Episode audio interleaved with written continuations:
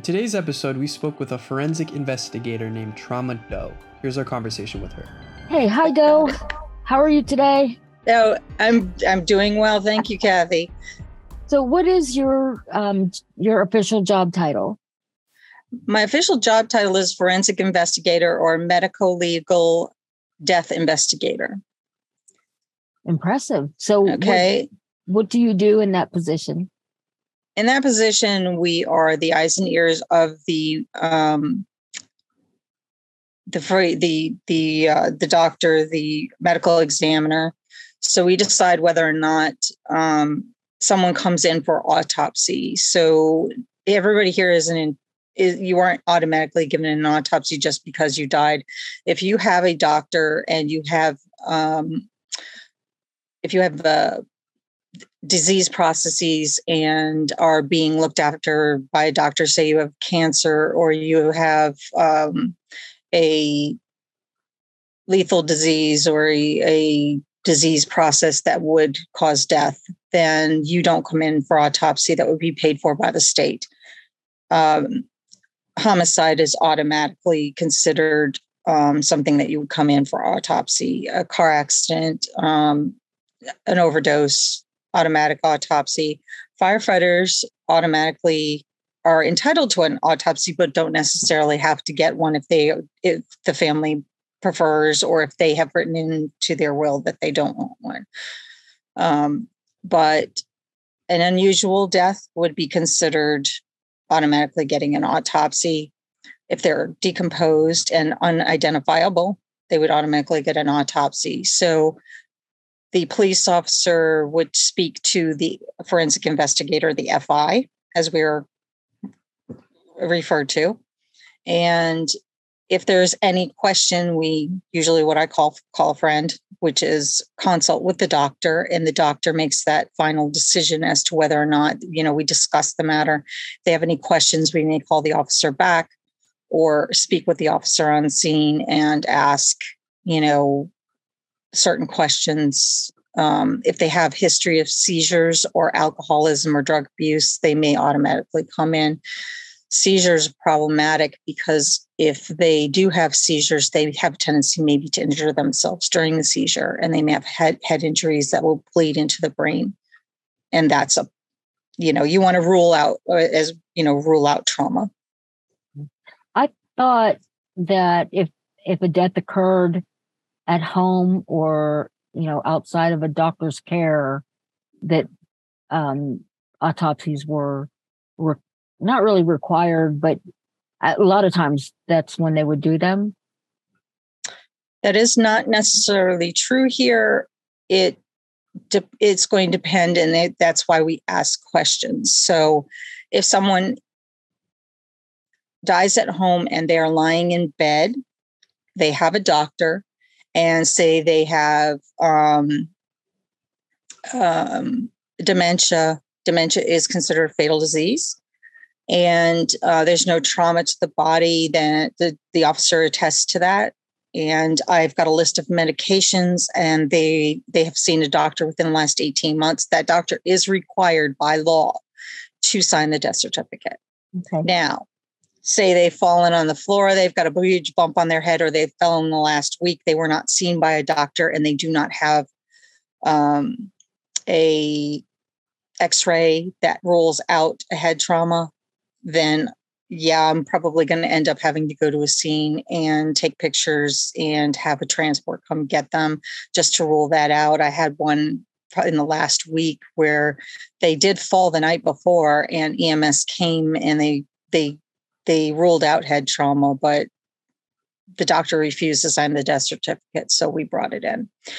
So it isn't an automatic thing, but there's a lot of questions I'm going to ask of that. I'm also going to ask, especially if there's family present, do they have history of falls, seizures, alcohol, or drug abuse? Mm. If they say they did have a prior history of drug abuse, but they were in a program or they haven't used in 10, 20 years.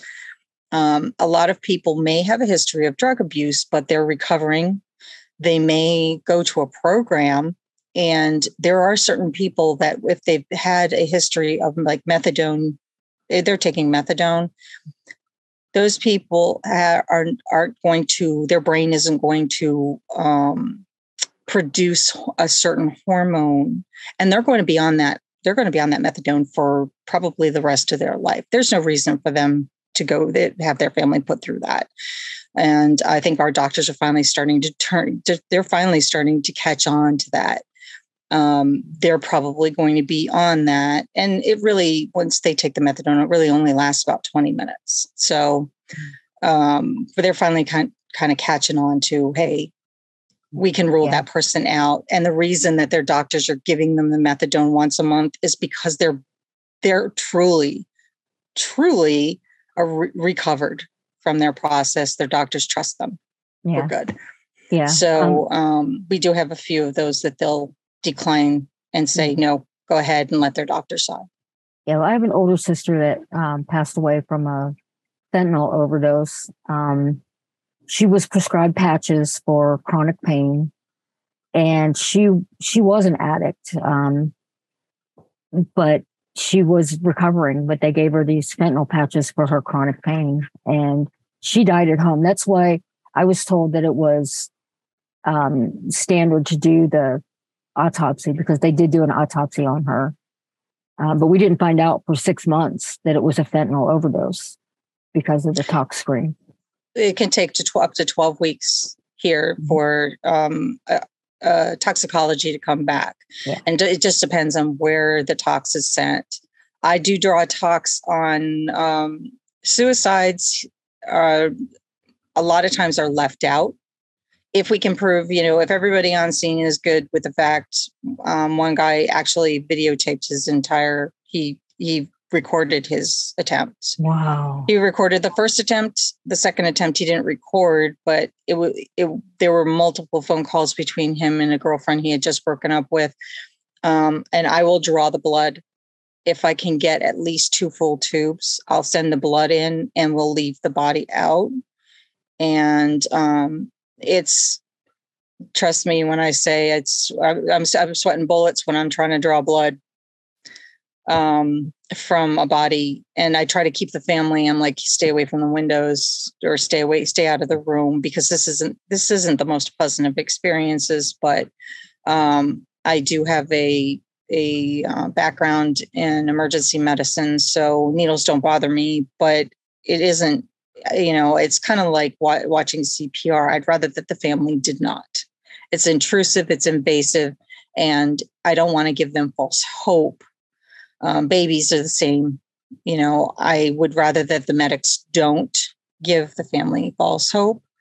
But a lot of times I think they have this mindset where they have to take this person to the hospital because they want somebody else to give the bad news, where I'm one of those people that's like, look, let's just, there's nothing that I can do. Yeah. And I've had to deliver that news. I was in EMS for 30 years. I've had to deliver that news a lot. And it's, sometimes I think it's best that you just say it and let them start to process that. Yeah, I agree. So who calls you? Is it the police or the hospital? Who calls you and tells you, can you come to the scene? We have a designated person that gets called, and then I call the officer, and we get the preliminary information from the officer, and then I kind of make it there are kind of things that trigger that. Am I going there, or and then I'll call downtown. And in most cases, I've been doing this for 7 years now. So I retired as a medic in 2014, and I went to work pretty much right from there doing this. So this isn't my first rodeo. I kind of know what dead looks like. So most often I am not surprised that the pathologist is pretty much going to agree with me. You know, I don't get overridden often. It happens a couple, a few times, but most often they agree with my assessment. I know my pathologist well. I kind of know which ones are, I'll be like, who's on call, you know, and I know, especially at 2:00 in the morning, nobody wants pleasantries. Let's just get to the meat. Are you ready? Are you awake? Are we ready to go? Okay, here we go. This is the history. This is what I've got. And I just want to know, because it's their license I'm playing off of. It's them that's going to have to deal with the aftermath. Do you want to see this person downtown tomorrow morning, or are you okay with me just doing what I need to do? This is what I'm either going to do a scene inspection. I'm going to go out and I'm going to take pictures. And then some, you're based on those pictures, you're going to sign a death certificate, or do you want to see them downtown, or are you okay with the decline? And then we go from there. So it's me who has to go out at 2:00 in the morning and go to the scene of an accident and I'll, deal with the police officer standing in the middle of the street screaming at me that I have to go around it. No. The velvet rope doesn't apply to me. I get to go, otherwise you're going to be standing out there for the rest of the night, and we're going to go nowhere. And then they go, oh yes, come here. Driving on the wrong side of the road is surreal, but, and that's just the way it plays out. So they call this person will call me, I call the officer, and then we go from there. I come back to the house because right now I'm just an on-call person part-time, and write my report, send my pictures, my report. And then if they have any questions, and I've never really been called back and asked questions, then eventually I will see sometimes I'll see a cause of death listed on my report. And sometimes I'm surprised, honestly. I'll think it's an overdose and it comes back as, heart disease. Oh, wow. Yeah. We had one that was in a wheelchair on Christmas Day that honest to God, I was like, I have no clue. I knew that he had been in a previous car accident and that he was paralyzed, but I had no clue. He had no history other than that accident. So it could have been anything. And I was just waiting to see, because sometimes, but I have learned some amazing things from my pathologists. They would let me come here, I'll show you, I'd have questions. What's going on here? What's going on there? And I would learn unbelievable things from them, and how, if you want to know how something works, you take it apart and you learn, yeah. But it is a surreal process when you realize you turn around and look, and this, you have to remember this is a human being, mm-hmm. and someone's child. Right. But now I deal with a lot more with families. So, yeah.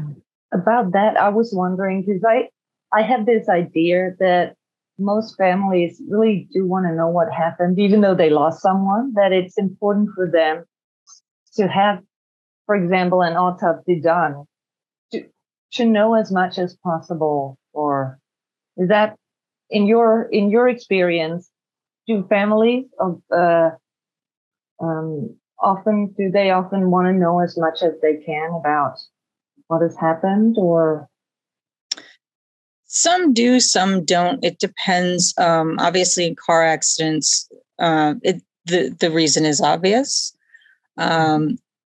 Sometimes, usually when there's family present, I will walk in and tell them who I am, and why I have come to the scene, because they'll say medical examiner, not realizing that I am not a doctor.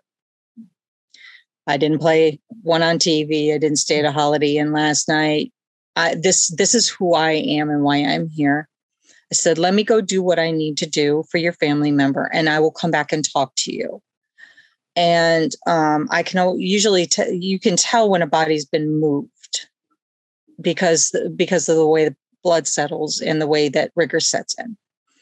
So if I have any questions for them, I will wait until I'm done, because I usually call my transport people before I leave the house, and I'll go do what I need to do, tag them, make sure my paperwork is ready for transport. So if they come while I'm talking to the family, I can keep the family distracted, because a lot of times they want to do their fine. They want to see the person.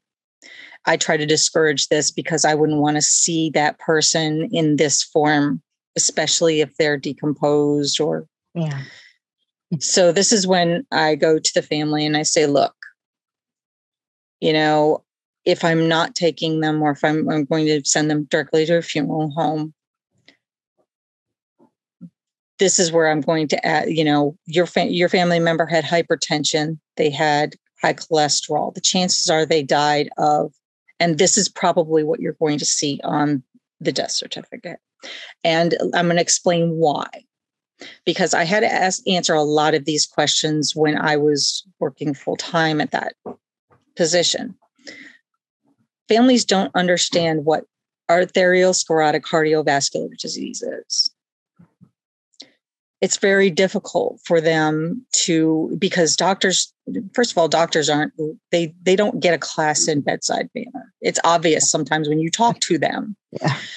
So you have to speak to the room, read the room, understand what they're going to understand, and answer their questions. Your family member had COPD. I can tell by the medication that they're on that they had.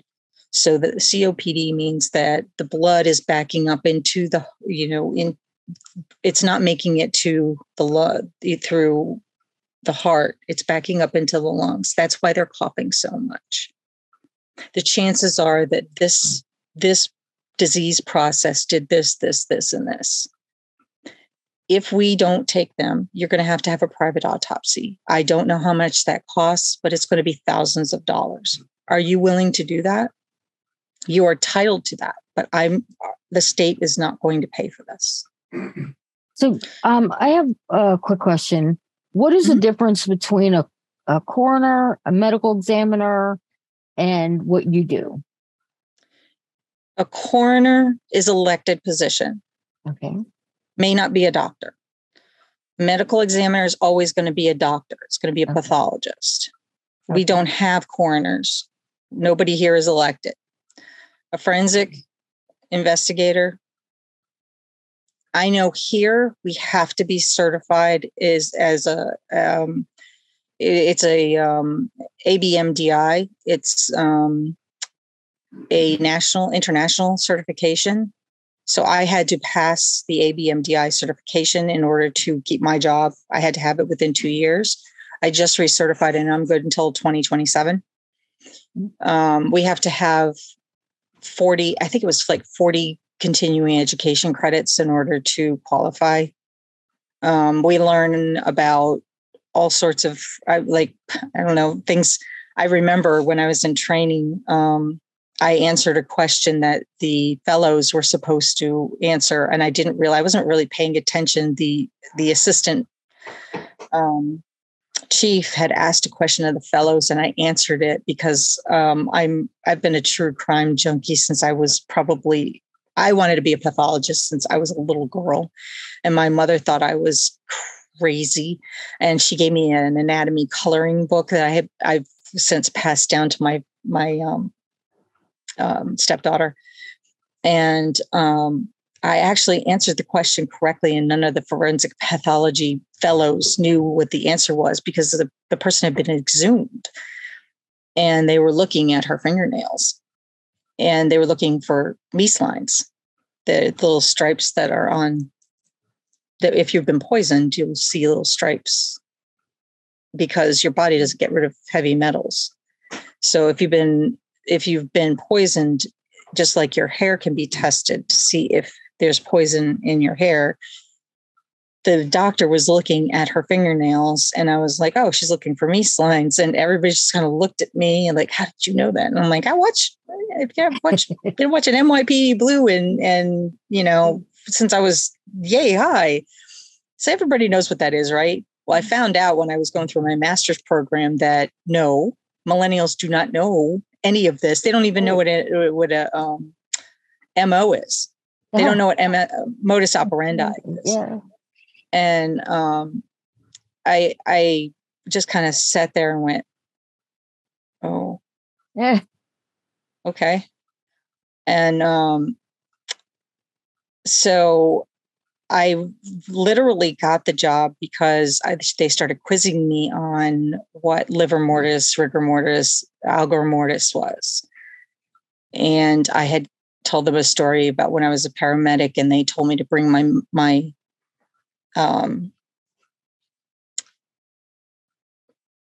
EKG machine in. And I said, there's no need. The woman was laying on her back with her arm in the air. So rigor had already set in. And the newly minted paramedic got very angry with me and stormed off and packed up all his stuff and left on the fire engine. And I got in trouble. Oh. I had to go meet with my lieutenant. I was, you know, a professional paid firefighter. And I was like, she's in complete rigor. There's not going to be any hard activity. I mean, it's common sense. Mm-hmm. And I was told that I needed to be a little bit more diplomatic. And that's kind of not really what I do. Yeah. And I was like, you're stepping all over this guy's potential crime scene.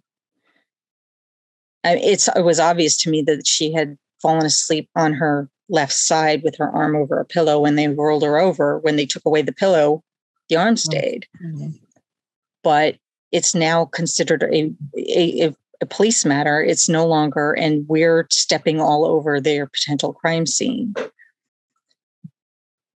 And that's how I started out in this job. But then I had to take further training in order to keep it. Okay. Well, that brings me to another question. There's a case that Jude brought to my attention. In Pennsylvania, there was a woman's head found. Nothing else, just her head. They tried to do DNA on it and found that it had been embalmed. Oh. So if you exhume a body that's probably been embalmed, can you can't get DNA from it? I thought that was one of the reasons for doing the exhumation. Not always. Well, if you have an entire body, yes, you can still do DNA testing. Okay. They do DNA testing in the long bone. So It would be a femur. They would do it in the femur, but it's very expensive and it goes to Texas. Oh, okay. But obviously a head doesn't have a femur. Right. Right. Yeah. This is a totally unsolved case. They don't know who the woman is. They don't know where the rest of her body is. They don't know why she was embalmed. And I believe the head was cut off in a way that it was medical precision with it. So it wasn't sawed off. No, I guess not. Jude, can you answer? Can you? Yeah, it was cut like where the vertebrae was in the back. And they said that it was a surgical instrument that someone had to know exactly where to cut the vertebrae in the back for it to come off so cleanly. Now, I don't know if it was a saw or not a saw, but they just said that someone had to know it was clean cut. It wasn't someone with a hacksaw in their garage. That's interesting, because I know there have been several dismemberments.